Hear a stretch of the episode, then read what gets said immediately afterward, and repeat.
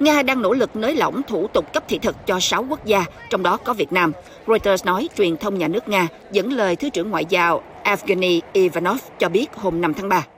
Theo lời ông, ngoài Ấn Độ, việc đơn giản hóa thủ tục cũng đang được xử lý với Angola, Việt Nam, Indonesia, Syria và Philippines.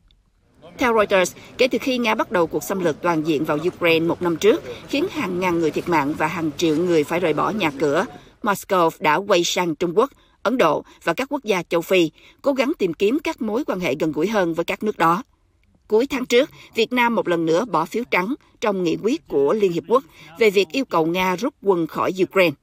Nghị quyết không mang tính ràng buộc, nhận được 141 phiếu thuận, 7 nước bỏ phiếu chống và 32 nước bỏ phiếu trắng, trong đó có Việt Nam, Ấn Độ, Trung Quốc và Lào.